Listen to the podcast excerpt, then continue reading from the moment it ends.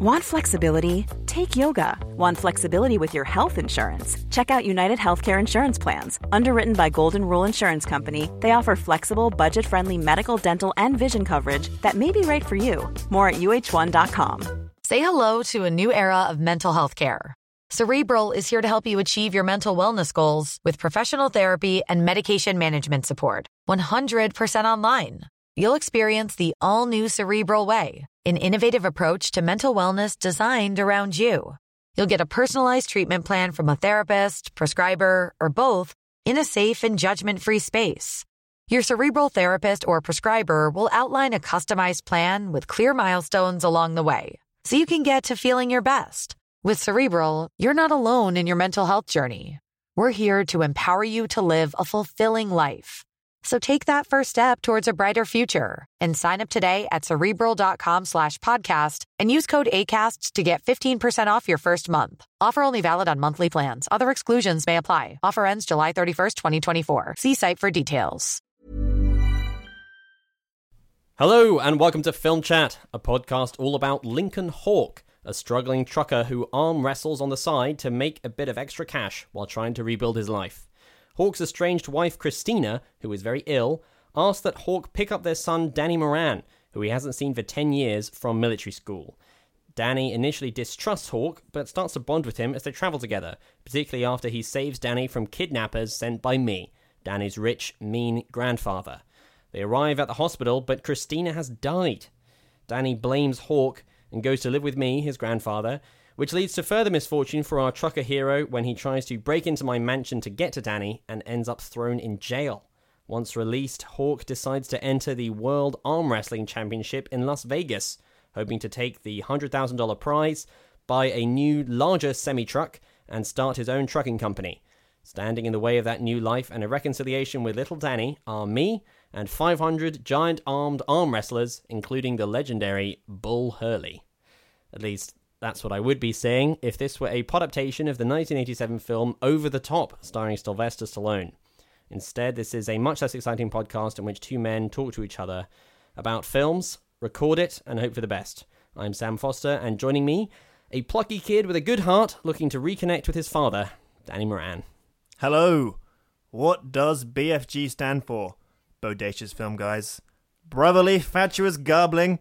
Brilliant fun gadabouts. No, it stands for Big Friendly Giant, which coincidentally is the film Sam will be reviewing this week. Meanwhile, I will be telling the tale of how I saw Tale of Tales, the lush Italian fantasy film which stars three of the planet's sexiest stars Salma Hayek, Vincent Cassel, and Toby Jones. Oh, cool. I have a sit on my hands. Toby Jones. We also discuss the news of an unexpected spin off film and a crazy comedy take on one of literature's most enduring characters. No, it's not Beowulf. Don't think it's it's not Beowulf. Okay. All of which should leave me just enough time to perform my latest impression: Liam Neeson stuck in a washing machine watching the finale of season four of The Wire. Wow, that's an ambitious impression. Oh no, no, no! Ah, I'm not crying. It's the detergent. Oh. I was wondering when the washing machine was going to come into the impression, but you brought it in. I worked it in, man. Nice. Films, films, films, films, films, films, films, lots of films, films, films, films, films, movies, good films, bad films, fun films, sad films, films we love, weird films, Lars von Trier films, old films, new films, some John Woo films, films that star Peter Finch, films by David Lynch, films short, films six hours long. We've films up to your gills with films, films, films, films, films, films, movies.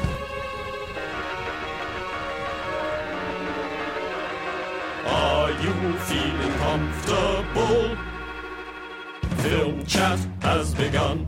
Okay, we've got a message from James Andrews. Welcome back to the podcast, James. It's cool to have you writing again. He says, Saw the Greek 2015 comedy Chevalier at the ICA the other week.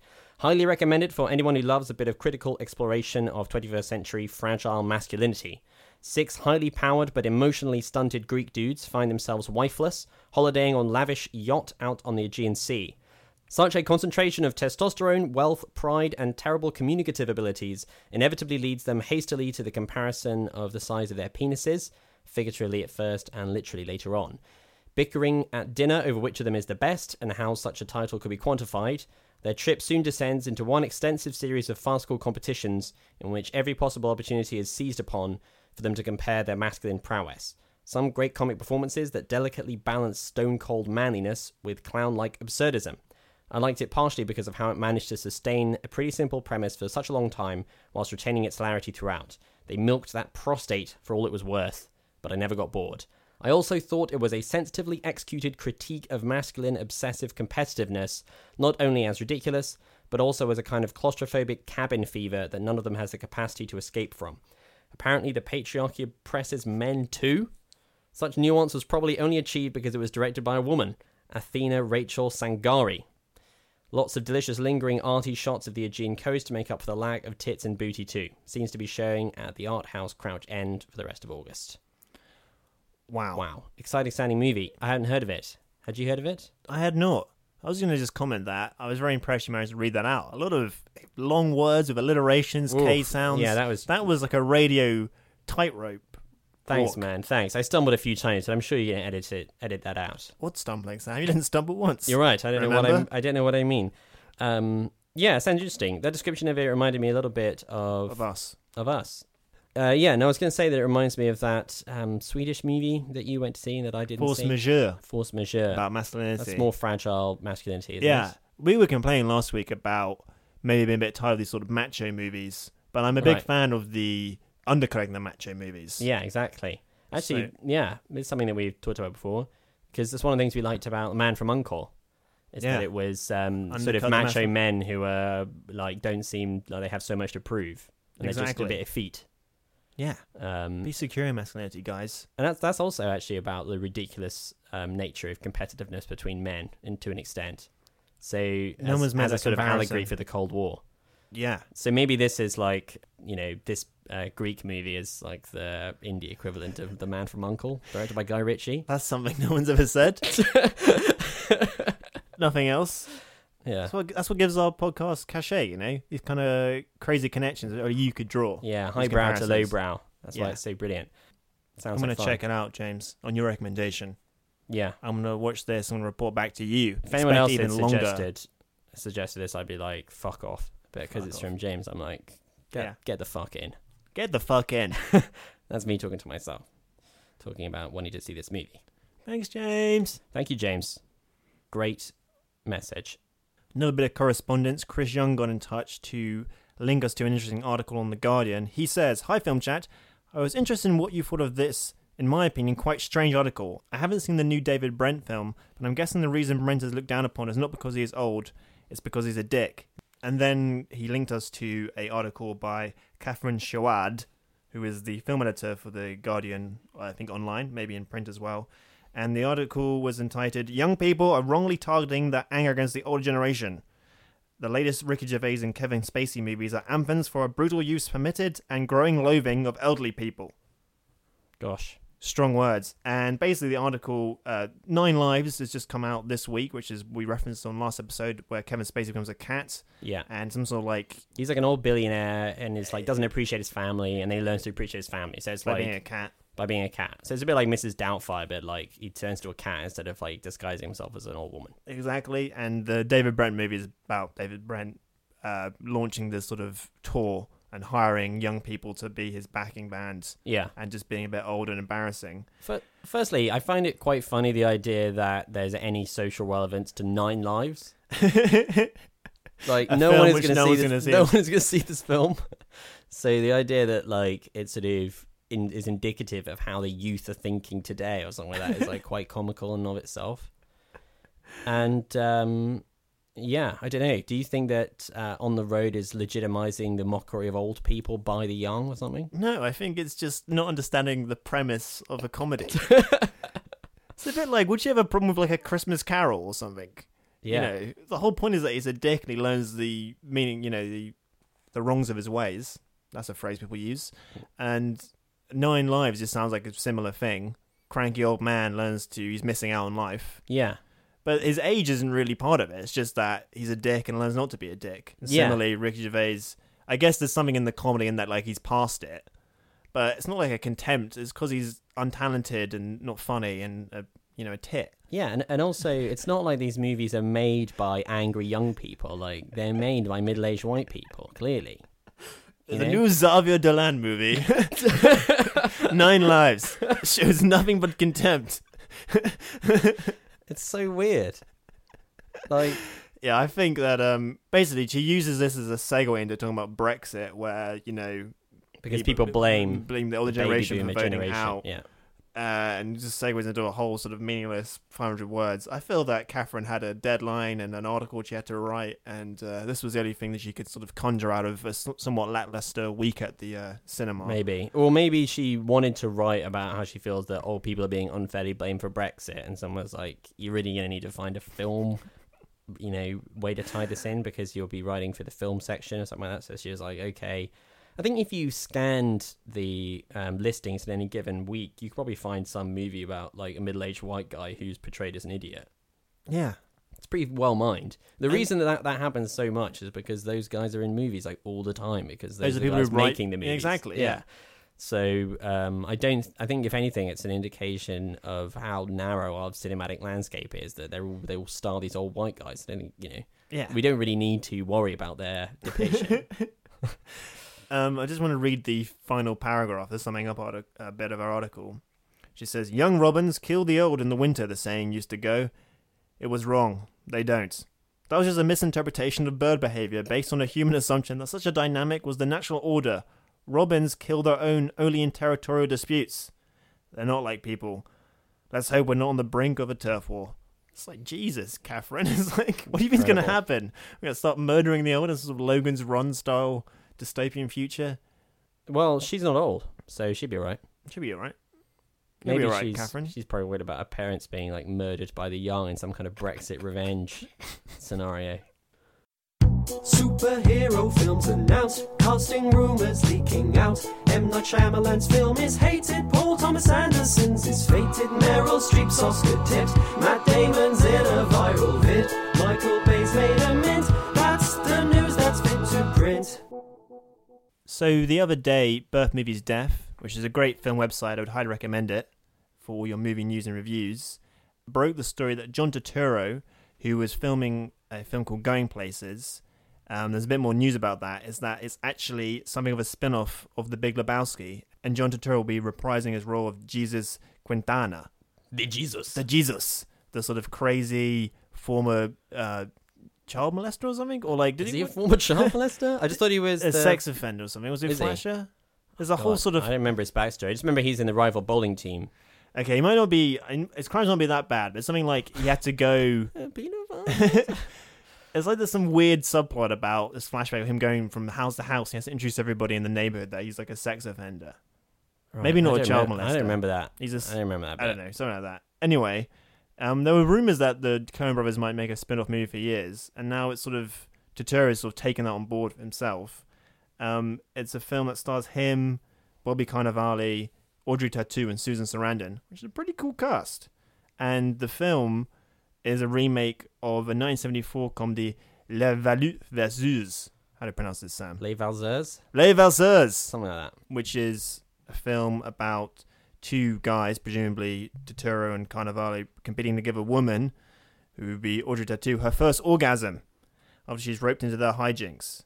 Yeah. And Sarandon ends up in their company playing a criminal who just got out after a long stint in prison. Which Yeah. Sounds weird. It's a it's an absolutely bizarre and intriguing prospect. I don't think I've ever heard of a movie that was a remake of one film and a spin-off from another film at the same time. and that's quite even that itself is pretty unusual. But Um, you've seen this original film, right? Yeah, I've se- I watched Les Valzers like quite a long time Les ago. It's Valseurs. probably probably watched it about 10 years ago. But it's so French and so 70s that it's quite hard to imagine how it would be updated and turned American. The premise obviously sounds you, like a little problematic, you can imagine. Yeah. They're basically, from what I can recall, it's Gerard Depardieu and some other dude, and um, yeah, there's the they're these sort of two sort of slightly amoral, just kind of love and life, heading about the countryside, doing whatever they want, breaking laws, kind of thing, and they end up with this woman who is almost like borderline mentally disabled. You know, thinking back on it, like she has very little agency. and she just kind of goes along with whatever they want to do and like has sex with them both and stuff. But the, the the way that sex is portrayed in the thing is very like it's just very sort of offhand and perfunctory, and they just kind of like do it, and they're both really frustrated that um they can't like make her orgasm.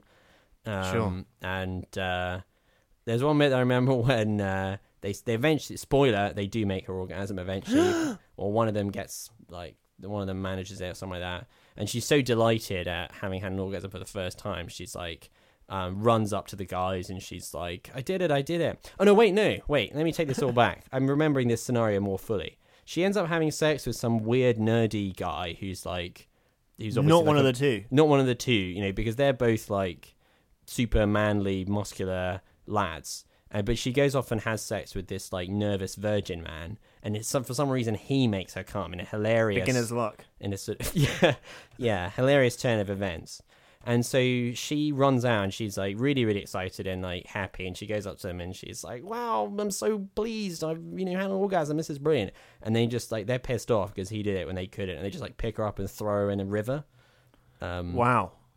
so uh and you know it's hysterical obviously um so you know troubling uh, undertones in a modern modern audience and it's funny because john Turturro has just made a movie about him like banging hot chicks all the time. Fading um, gigolo. fading gigolo exactly. In which he is um some sort of super sex god guy uh, pimped out by woody allen. Bizarre film. Um and uh um and so he's obviously Got a bit of an oeuvre going. He's like, what do I what do I like to do in films? Uh, I like to play a Spanish um, character from The Big Lebowski. I enjoy doing that. And I also quite like uh, uh, fucking chicks and being a sex god. So I'm going to do that. And that's going to be my next film. Cool. Cool. Um, Why not? why not? That Susan sounds weird. Sarandon and Bobby Cannavale were both in Romance and Cigarettes. I'm um, observing from this uh, Bird They're Movies Death great. article. I'm a huge fan of both those actors. Yeah, awesome. and, and Romance and Cigarettes is a really good John Turturro movie. So you know that he can he can do good stuff, and they've obviously worked with him, and like everyone in that movie is really really charming and good fun. And I I, I think that he does. I think Fading Gigolo just about managed to get away with its like very creepy um like Male wish fulfillment. male wish fulfillment thing. Yeah, it was just about okay. Very, it was a very odd film. Um, but I think he, you know, he can. I can imagine him just about pulling off this thing without it being too uncomfortable to watch. But I can also imagine it being a disaster. So we'll see. So it. It's called it's called Going Places, which sounds like He'll leave her just well off, or it will be a complete disaster. that's my optimistic uh, take on it. I'm looking forward to it. Um, but yeah, do you think Going Places sounds like some sort of Steve Martin comedy from like the 80s or something? Yeah. Like, instead, it's this uh, strange sex offender um, romp thing. Yeah. Cool. Maybe it'd be great. Good luck to Turo. Good luck. Hey everyone, I've been on the go recently Phoenix, Kansas City, Chicago. If you're like me and have a home but aren't always at home, you have an Airbnb. Hosting your home or a spare room is a very practical side hustle. If you live in a big game town, you can Airbnb your place for fans to stay in. Your home might be worth more than you think. Find out how much at airbnb.com/slash host. More news. More news. More um, male collaborators news. Will Ferrell and John C. Reilly have had quite a successful on-screen partnership together. They um, starred together in Talladega Nights and Step Brothers. They did. Um, Adam McKay directed or just yeah, yeah. related? Directed and films? wr- written. Um, and uh, they have got a new project shaping up where they're going to team up once again. This time, they're going to be Sherlock Holmes and John Watson.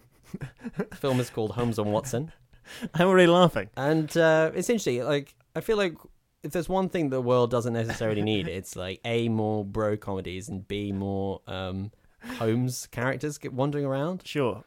Um, we've had so many Sherlock Holmes recently. It's just inundated. absolutely flooded with them. Uh, and now we've got another one. And uh, yeah, Ferrell is Holmes and John C. Reilly is Watson. I kind of assumed it'd be the other way around. Really? Maybe they're. Yeah, I don't know. Well, Will Ferrell is more. Um, I, I, I mean, they're both sort of play dummies, right? Quite frequently. They sometimes do, yes. So I guess maybe they were both vying for Watson. They were like arguing over who gets to be Watson. They're both good at playing idiots. I But I, think- I see John C. Reilly as more of a sort of proper actor than Will Ferrell, so I Well, feel like he could do. I'm what- stealing uh, Dan Knoll, one of our regular correspondents' opinion, where he's like, it's got this thing like John C. Reilly's like a sort of genius actor. You can do anything. Yeah, He's like, it can be in any type of film and just fit into it. He can like be in We Talk About Kevin and like uh, Step Brothers, yeah, and just like completely just hard and just like yeah, just completely matches the tone of the film somehow. yeah. It's they- one of sort of genius character actors. They were talking about John C. Reilly a bit on the Canon podcast recently when they were discussing Boogie Nights, um, and uh, and saying that at the time when Boogie Nights was made, he his career was entirely dramatic, and he has this funny role in Boogie Nights as this sort of um, best buddy porn star guy. yeah, yeah. and uh, and since then his career has been like much more skewed towards these sort of comic roles, and he is sort of a funny looking guy. He's got kind of like funny voice and stuff He's very Irish what you need. um, yeah, uh, but yeah, I think he's a he's like obviously a serious and really excellent actor, but um, maybe he just like gravitates towards these. Um, He can do anything. yeah, he can do whatever he wants. He's a bit like, I mean, he's a bit like Philip Seymour Hoffman, maybe, in that he's, um, but he just Yeah. hasn't taken the same career path. Anyway, you are you tempted by this prospect? Does it seem like Well, tantalizing to you? There has been previous comedy takes on Sherlock Holmes. There was um, the Billy Wilder film Private Life of Sherlock Holmes. Is that right? Or was it, there's like Private Life of Sherlock Holmes and the Sherlock Holmes' younger brother. These two famous comedy takes on it. Or like Holmes is like a like an idiot brother, which is funny. But I think why he's perhaps good for a comedic take is that like, and why he's such a sort of enduring character is that he's sort of like an archetype Sherlock Holmes rather than a character, perhaps. Yeah. Or like he's just the his the Sherlock Holmes character is so influential that like every detective is either him or Philip Marlowe, and Yeah. so I imagine that's a good starting point from which to subvert it. Yeah, the sort of um, slightly uh, standoffish, antisocial Genius. savant genius is Yeah. like yeah every other television detective basically. So Um, yeah, there's plenty of material to draw on for your comedy take. Exactly. I mean, I guess it's like I hope they do really bad British accents. I imagine that'd be funny. Yeah, that could be pretty funny.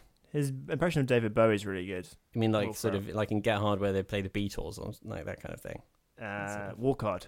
Walk Hard, Yeah. Get Hard. That's Get good. Hard is another Will Ferrell movie Right. Yeah. where he had to go to prison. yeah, it's him. And, Kevin Hart is like Kevin incredibly Hart. offensive. Yeah. Yeah. Same not the one I director as. Get Hard. This one. Oh really? Yeah. That's the Uh, Holmes and Watson thing. um, what's his name? Uh, like one of the Coens, but not the one of the Coens.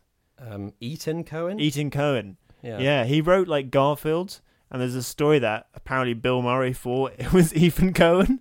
he signed up for the film, and it was like, no, it's Etan Cohen. It's spelled differently. It just looks very similar on the page. And people like wondering, like, is this guy's career just down to the fact that he sounds a bit like a very celebrated filmmaker? And he just sort of locked his way through industry by people That's mistaking amazing. him. And the Cohen is spelled slightly differently as well. Yeah, 'cause it has an Cohen. H in the middle. Um, yeah. But I like those two. I think it could be good. Yeah, I mean, I think it's one of those like a lot of these comedies kind of live or die just by the strength of the gags. You know, the the premise will be very simple, but the if those gags are good enough, then it will work. you know. Mm. So good luck to him in their gag crafting. I guess we'll have to see how see how it turns out. Good luck, guys. Good luck. It's nice ending every news item by wishing uh, good luck to whoever was mentioned. Good luck, guys. Good luck. Good luck. And now for Danny to review a film he recently saw. Was it staggeringly brilliant? Was it ass-clenchingly poor? How did Danny form a judgment? We're about to hear his thoughts. If he does a rubbish job, then Sam will tell him off. So it's a bit of a lull in the cinema schedules this week. All the big, huge movies have sort of been and gone, and I think we're gearing up for the second wave of those films. So I took the opportunity to watch Tale of Tales, which came out a few months ago and had a small cinematic release and was very highly acclaimed and is now on demand. So I was like, I demand to see this now. Yes. That's not what I said. And the internet obliged. I did on iTunes. And I splurged for the HD rental. I was Ooh. like, I hear this film looks incredible. I got to see this in HD, by which I mean the 720p is available on this MacBook. Good move. And it was worth it. So this is directed by Matteo Garrone, who is an Italian director who, even though we pronounced it slightly French way, but he's Italian.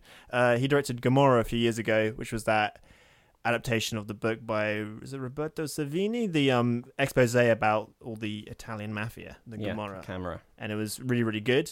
And this is a huge left turn in genre and style of filmmaking, and it's a screen adaptation uh, based on the collection of tales by the poet and courtier Giambattista Basile. I'm sure you're familiar with uh, his work I am. and his work, The Pentamerone, or Le Conto di Le Conte, which is Tale of Tales or Entertainment for Little Ones, which is basically he's the original fairy tale chronicler. Oh yeah. So he's he, the Italian. he, he predates the Grimm brothers by Grimm about brothers. 150 years. Gosh. And a lot of his stories, there's like 50 stories in this collection, and they're like the proto versions of Rapunzel and Sleeping Beauty and Cinderella and oh, stuff Oh, like that. Okay. But this one is three of those stories which have been fleshed out. One of them is about Salma Hayek and John C. Reilly as these king and queen who are unable to conceive, but then a strange necromancer figure tells them how they can have a child, but it involves eating the heart of a sea monster, obviously. Another of the story involves Toby Jones also playing a king who gets obsessed with caring for his pet flea and ignores his daughter who longs to marry a handsome prince. And in the final, It's been done. it's been done. And in the uh, final story, Vincent Cassel uh, plays another king uh, who has an insatiable thirst for women, who uh, hears uh, a woman singing and falls in love with her, but is unaware that he's actually in love with a pair of elderly seamstresses. Fantastic. I love it. And these three stories weave in and out of each other and take a lot of passion, tragedy, and a surprising amount of gore. And here's a clip of the mysterious necromancer telling Salma Hayek and John C. Reilly how they can have a child. Every new life calls for a life to be lost. The equilibrium of the world must be maintained. Do you understand? I am prepared to die in order to feel life grow inside me. We are speaking of possibility, not certainty. Are you willing to accept the risk? What must we do?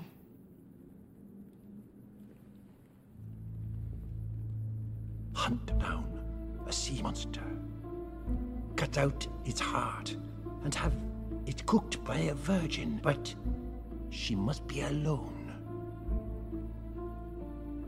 When your majesty eats the heart, you will become pregnant instantly.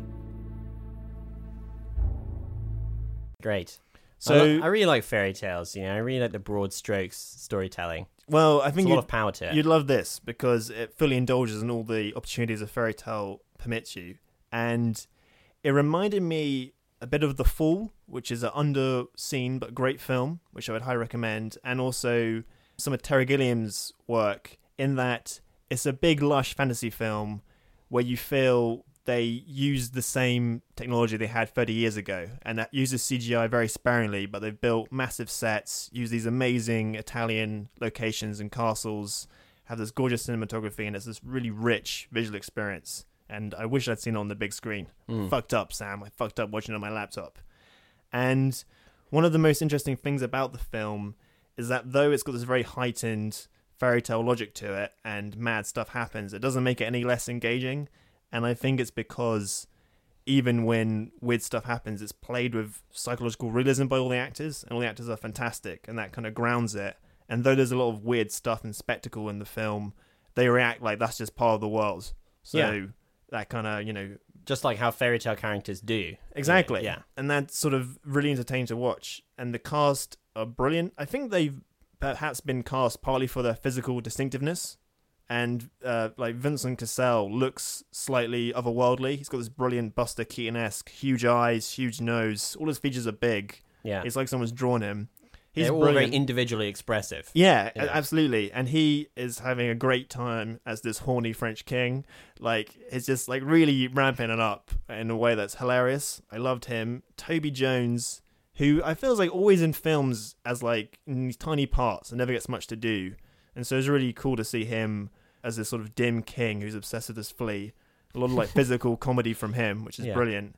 And Salma Hayek similarly is somebody who I think has got a lot of dramatic chops, but doesn't Hollywood doesn't really allow her to do that very often. And she's got this really great steely quality as this queen who's gets a bit too obsessed with having a baby, and it's awesome. They're great, and the cinematography by Peter Suschitzky, who was the cinematographer on Empire Strikes Back. This guy's like seventy-five. Cool. I was like, "You're crushing it, Peter. You've peaked." and um, it's a real tactile world. And I, the it's partly cinematography, partly the production design.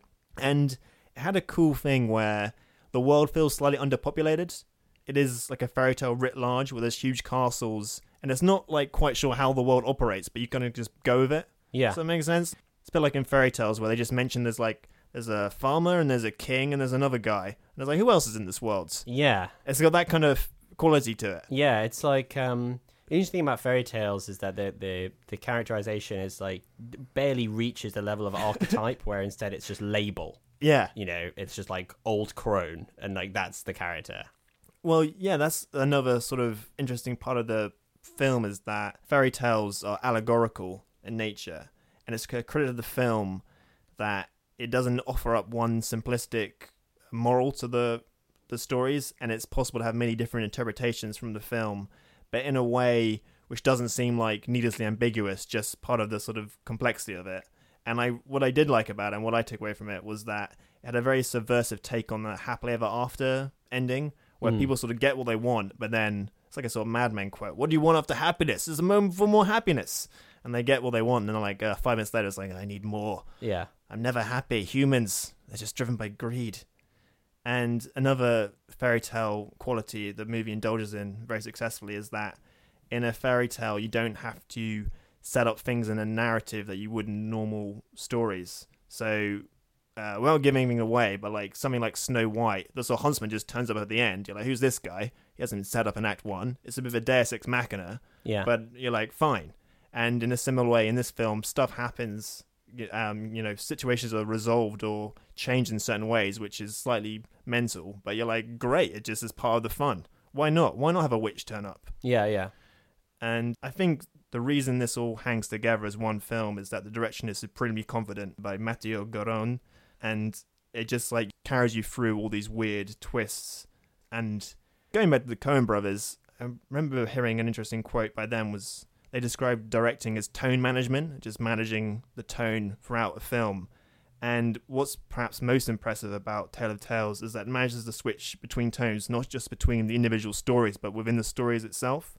So, for example, the Vincent Cassel storyline, he is giving a broad, almost pantomime, like ridiculous performances as Randy French King but the two actresses playing the old crone, Shirley Henderson and Hayley Carmichael, give these very nuanced, quite poignant performances. Shirley but that- not old.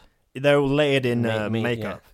But rather than that being tonally jarring, it just actually adds to the film. And it sort of, um, the way I read it was that it just underlines the fact that this king lives in a completely different world to his subjects. Yeah. And it just added more entertainment value and didn't detract from anything. I was like, great, that's a bit funny, it's a bit sad.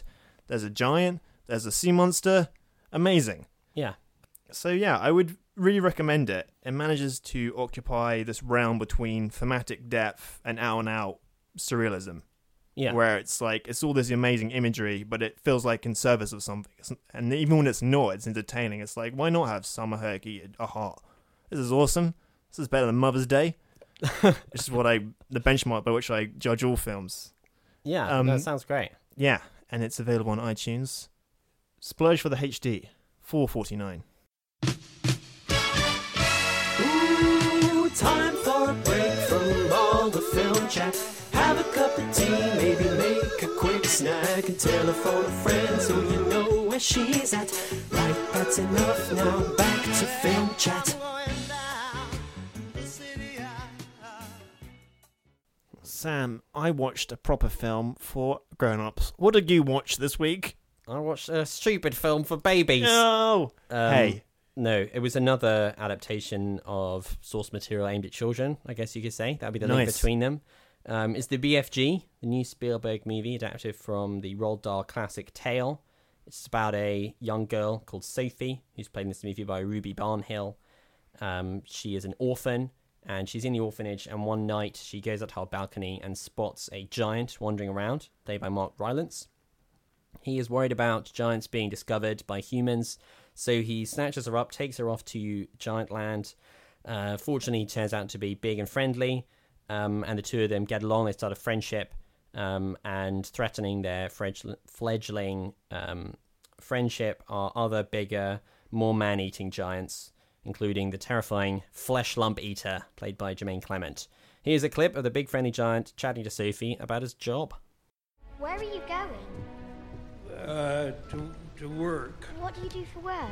Oh, now you's asking me to tell you whoopsie big secrets. I won't tell a soul. How could I anyway? I'm stuck here for the rest of my life.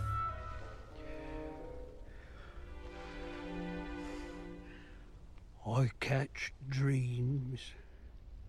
I want to come. Yeah, well, very well. Now, you is staying here. No, I'm not. Yes, you are. You is human being, and human being is like strawbunkles and cream to those giants out there. So you're gonna stay in a nice, safe place right here.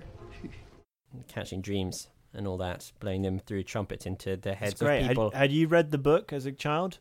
Yeah, I definitely. I either read it as a child or listened to it. I'm not completely sure. Um, I sort of remember the vague outline of the story, and I didn't hadn't revisited it since I was a wee little babe. I think so. Um, ah. Uh, so I was going in, you know, knowing essentially um, what the setup was, but not completely remembering how everything played out. And I really enjoyed it. I thoroughly liked it. It's a charming and refreshingly low key fable. The visual effects are quite stunning um, as well, which helps. And it has that kind of storybook quality that you'd want from an adaptation of the BFG, with maybe a little less emphasis on the Roald Dahlian dark undercurrent that goes through so much of, Is uh, of there his work. is there mild peril? Um, yeah, but it's like pretty mild, Yeah. I would say. Despite the fact that the villain character is called Fleshlumpeater, um, and all the giants have like comically vicious and horrifying sounding names, Yeah. and they like eat humans. I think it's probably the most gentle film you could make about man eating giants. Okay.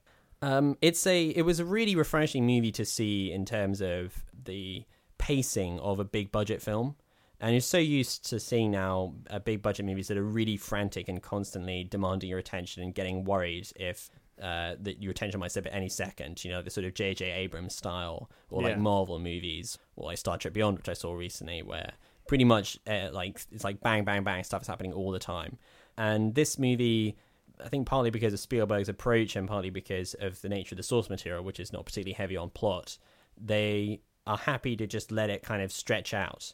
And it's almost like quite a languid film. And it's more concerned with the relationship between Sophie and the BFG and with the kind of atmosphere of general wonder and amiability than it is with driving the story forwards. And at times it almost feels like kind of a hangout movie where um, it's just like Sophie, the BFG, they're chilling, they're shooting the shit. Yeah. Um, and you- Smoking a doobie. yeah. Listen to Um, Lynyrd Skynyrd. yeah, I mean, like, it is a pretty trippy movie where they go and catch dreams together and stuff. So Yeah, it's true. that's probably that's probably what Roald Dahl was doing when he was writing it. Yeah, off his tits. Um, but it works really well. It's very because it's Spielberg. It's directed with like supreme confidence, and you always know that you're in good hands. And uh, the relationship between Sophie and the BFG works extremely well. And it's one of the movie's big strengths because I think it could easily be irritating, and I can very easily imagine a this movie, particularly Sophie, given that she has to act opposite a CGI character for like most of the film, and she is relatively broadly drawn, kind of plucky kid heroine. And those kinds of characters are so often unbearably irritating in Hollywood movies. yeah. And there aren't like that many great child actresses out there, you know, or actors. But Ruby Barnhill, who plays Sophie, is like really brilliant, and it's very well pitched in that you, you know, she's very like charming and friendly and lovable, but um, not saccharine. Doesn't feel like she's sort of pushing the cutesiness Cool. um, all of the filmmakers are pushing that aspect of it, and it's very, I think that's very effective, and that's an important aspect of a Roald Dahl adaptation as well because um, his uh, that like that cute factor of his kids is never like overemphasized. Well, exactly. He's a bit of dose of reality in all his books. Yeah, yeah, but like that's what makes Roald Dahl so effective as a as a storyteller for children is that it, it's almost like from a child's perspective of the world where you don't need to like play up the adorability of children because Yeah. kids are just kids and like you know stuff is um, both wonderful and terrifying. And that's what he's so good at. And i think the movie is pretty good at that as well. And mark rylance is excellent as the bfg he does a good line um, as you heard in the clip in that kind of um, the sort of nonsense talk that the giant has. Sort It, of like makes up half the words. Clockwork Orange, Nadsat, sort of. yeah, yeah, it's kind of like that. Um, and uh, he is uh, sort of it's like a borderline caricature of like a twinkly avuncular old guy you know his the twinkle in his eye is like blindingly um apparent Blinded by Twinkle.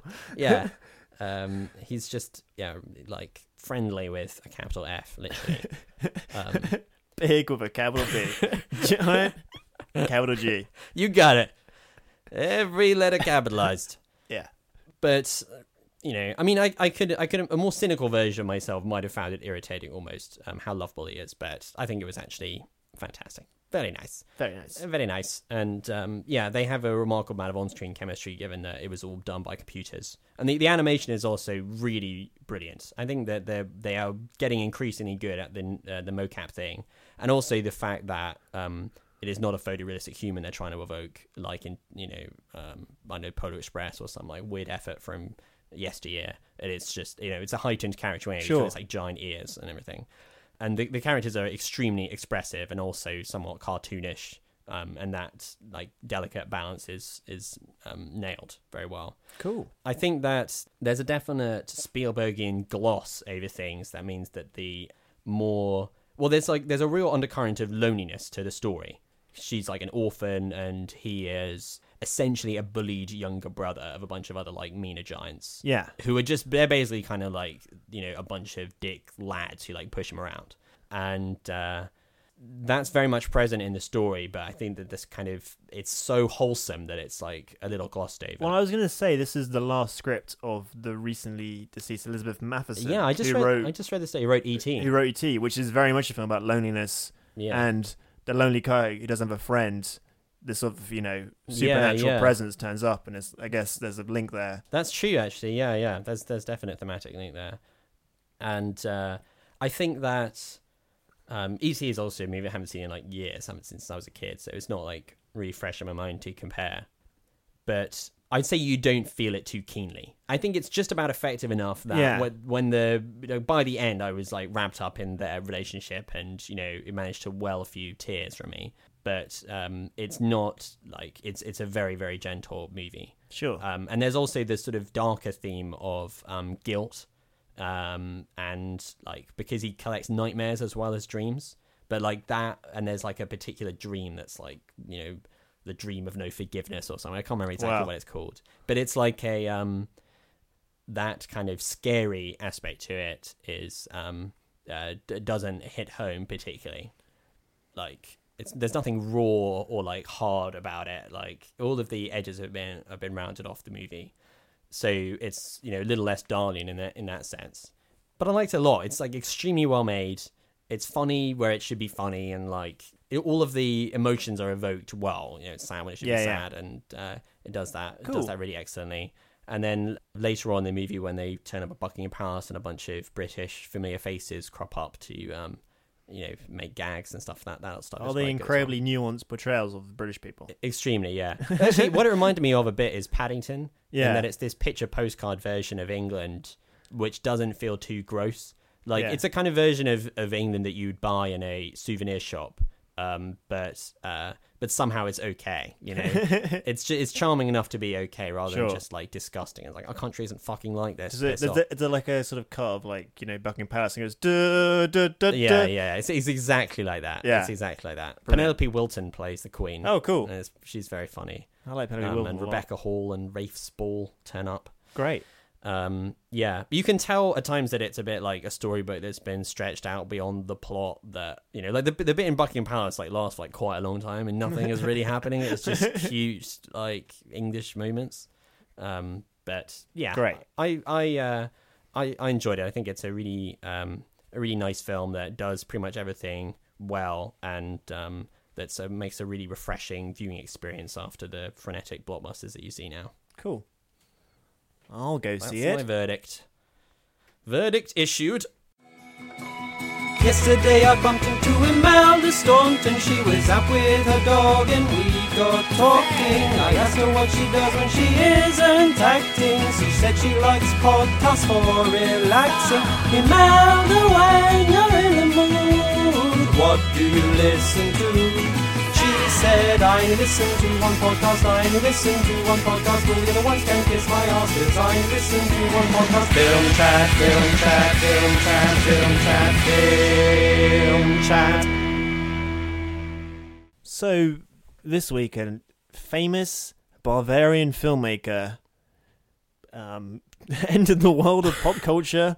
He's Yeah. already in it. Herzog. Um, Werner Herzog. He's always interesting fella. He's got a lot of interesting takes on all manner of subjects. And someone asked him what his opinion was on the Kanye West famous video, which Yeah. if you haven't seen, depicts Kanye in bed with a variety of women.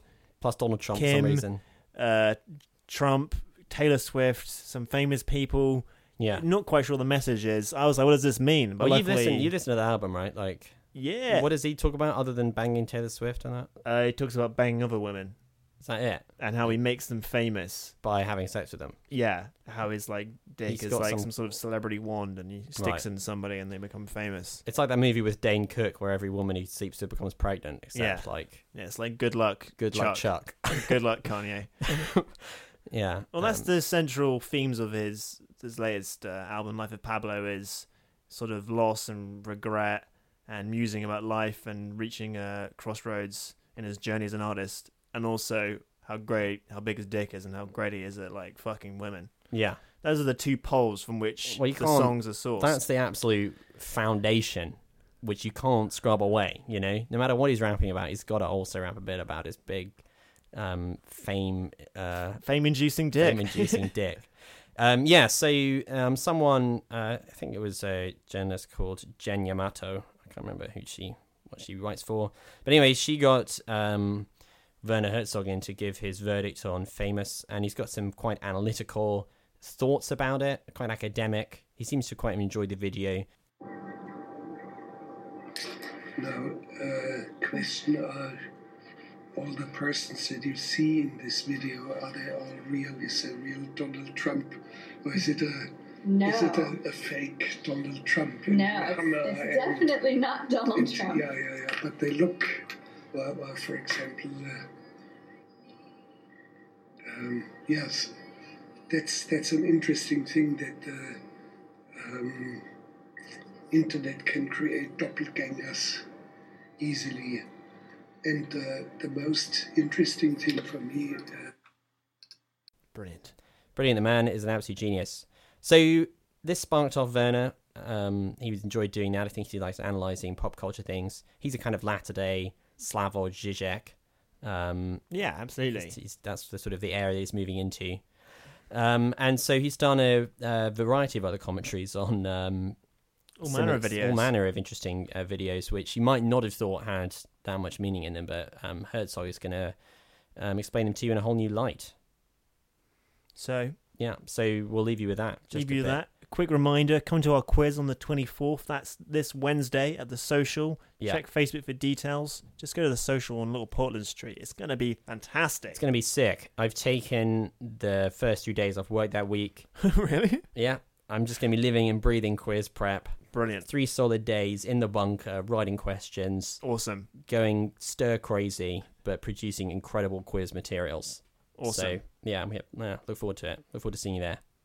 Okay. Okay, guys. Bye. Goodbye.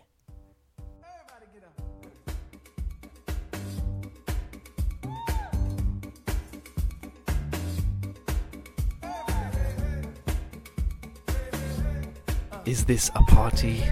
There is music, there is dancing, there are balloons, and yet there is something uncanny here. The walls are bare and bright, like in a waiting room. When we look into the eyes of the women, there is no mirth. Look closer. She pets the cute doggy, but it is a stuffed animal. She pedals the oversized bicycle, but it does not move. She strums the banjo, but it makes no sound. The music is relentless, without peaks or troughs. It turns and tightens like a rack. This is a false party, with the naked women helpless prisoners. Nothing can ever change here. It is a chilling vision of purgatory.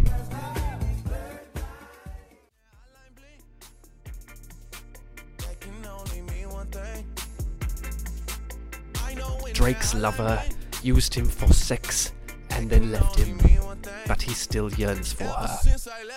He has ensconced himself in a mesmeric cube of plastic, a solitary disco where he twists and jerks around like a tormented marionette. This is no refuge. The walls we build cannot keep out the past. His phone is how she used to find him. Now it is how he finds her. The links created by technology become chains. Our smartphones are porous. Through them, our lives seep out and others trickle in. Drake's phone is a fatal chink in his armor. Even in this lonely place, wrapped in layers of warm protective clothing, he is as vulnerable as a lamb.